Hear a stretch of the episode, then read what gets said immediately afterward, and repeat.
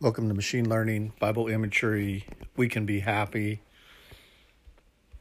Jeremiah 29 10. For thus saith the Lord, that after 70 years be accomplished at Babylon, I will visit you and perform my good word towards you in causing you to return to this place. Jeremiah prophesied that Israel would be held captive in Babylon 70 years. Hananiah prophesied falsely Israel's captivity would only last two years the Lord instructed Jeremiah to notify Hananiah he would die the next day for lying to the people. The Lord will not allow his people to be led astray by his servants. God's justice demanded Hananiah die for his rebellion. Many in the last day will say the Lord delays his second coming. They will become distracted by the masters of Babylon, applying the norms of Babylon to their belief system to belief systems. The hungry and naked will be ignored as inflation increases and artificial scarcity is plotted by the big corporations to reduce competition and create monopoly barriers. The worship of materialism and consumerism will drive away any hope of mercy for the poor. Those building Zion will endure the harsh realities of Babylon. They'll be, begin to pray for deliverance from oppression. They will pray for a better way of life, of living.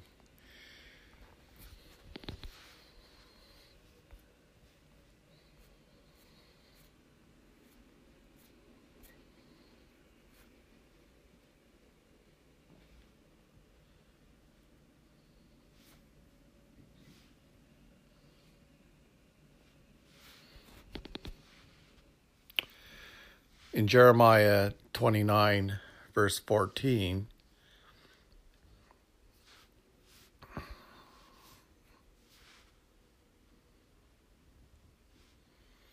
the Lord said, And I will be found of you, saith the Lord. I will turn away your captivity. I will gather you from all nations and from places whither I have driven you, saith the Lord. I will bring you again to the place whence I caused you to be carried away in captivity if they repented or when they repented.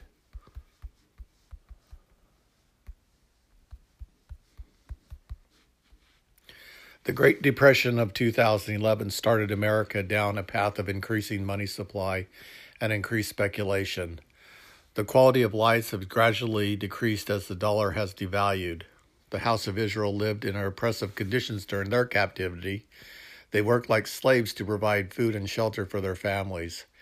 King Nebuchadnezzar benefited from their smartest talent and capitalized on their innovation without sharing the resulting wealth. Poverty set in with the house of Israel. In solemnity, they reflected on the bitterness of their captivity, dreaming of the day that they would be free to worship in their temple and return to their bounteous lands. For 70 years, they watched as the chil- their children grew up under the influence of Babylon. Babylon cherished materialism, opulence, and fine apparel, creating the haves and the have nots. The class division created envy and jealousy by those the uh, by the have nots.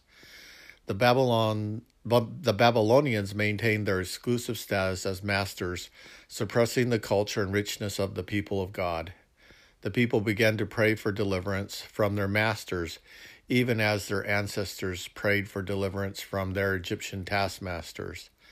Babylon did not want to let the people go. They believed their society would thrive off the labors of their captives and they could get something for no work. They were stealing from the house of Israel.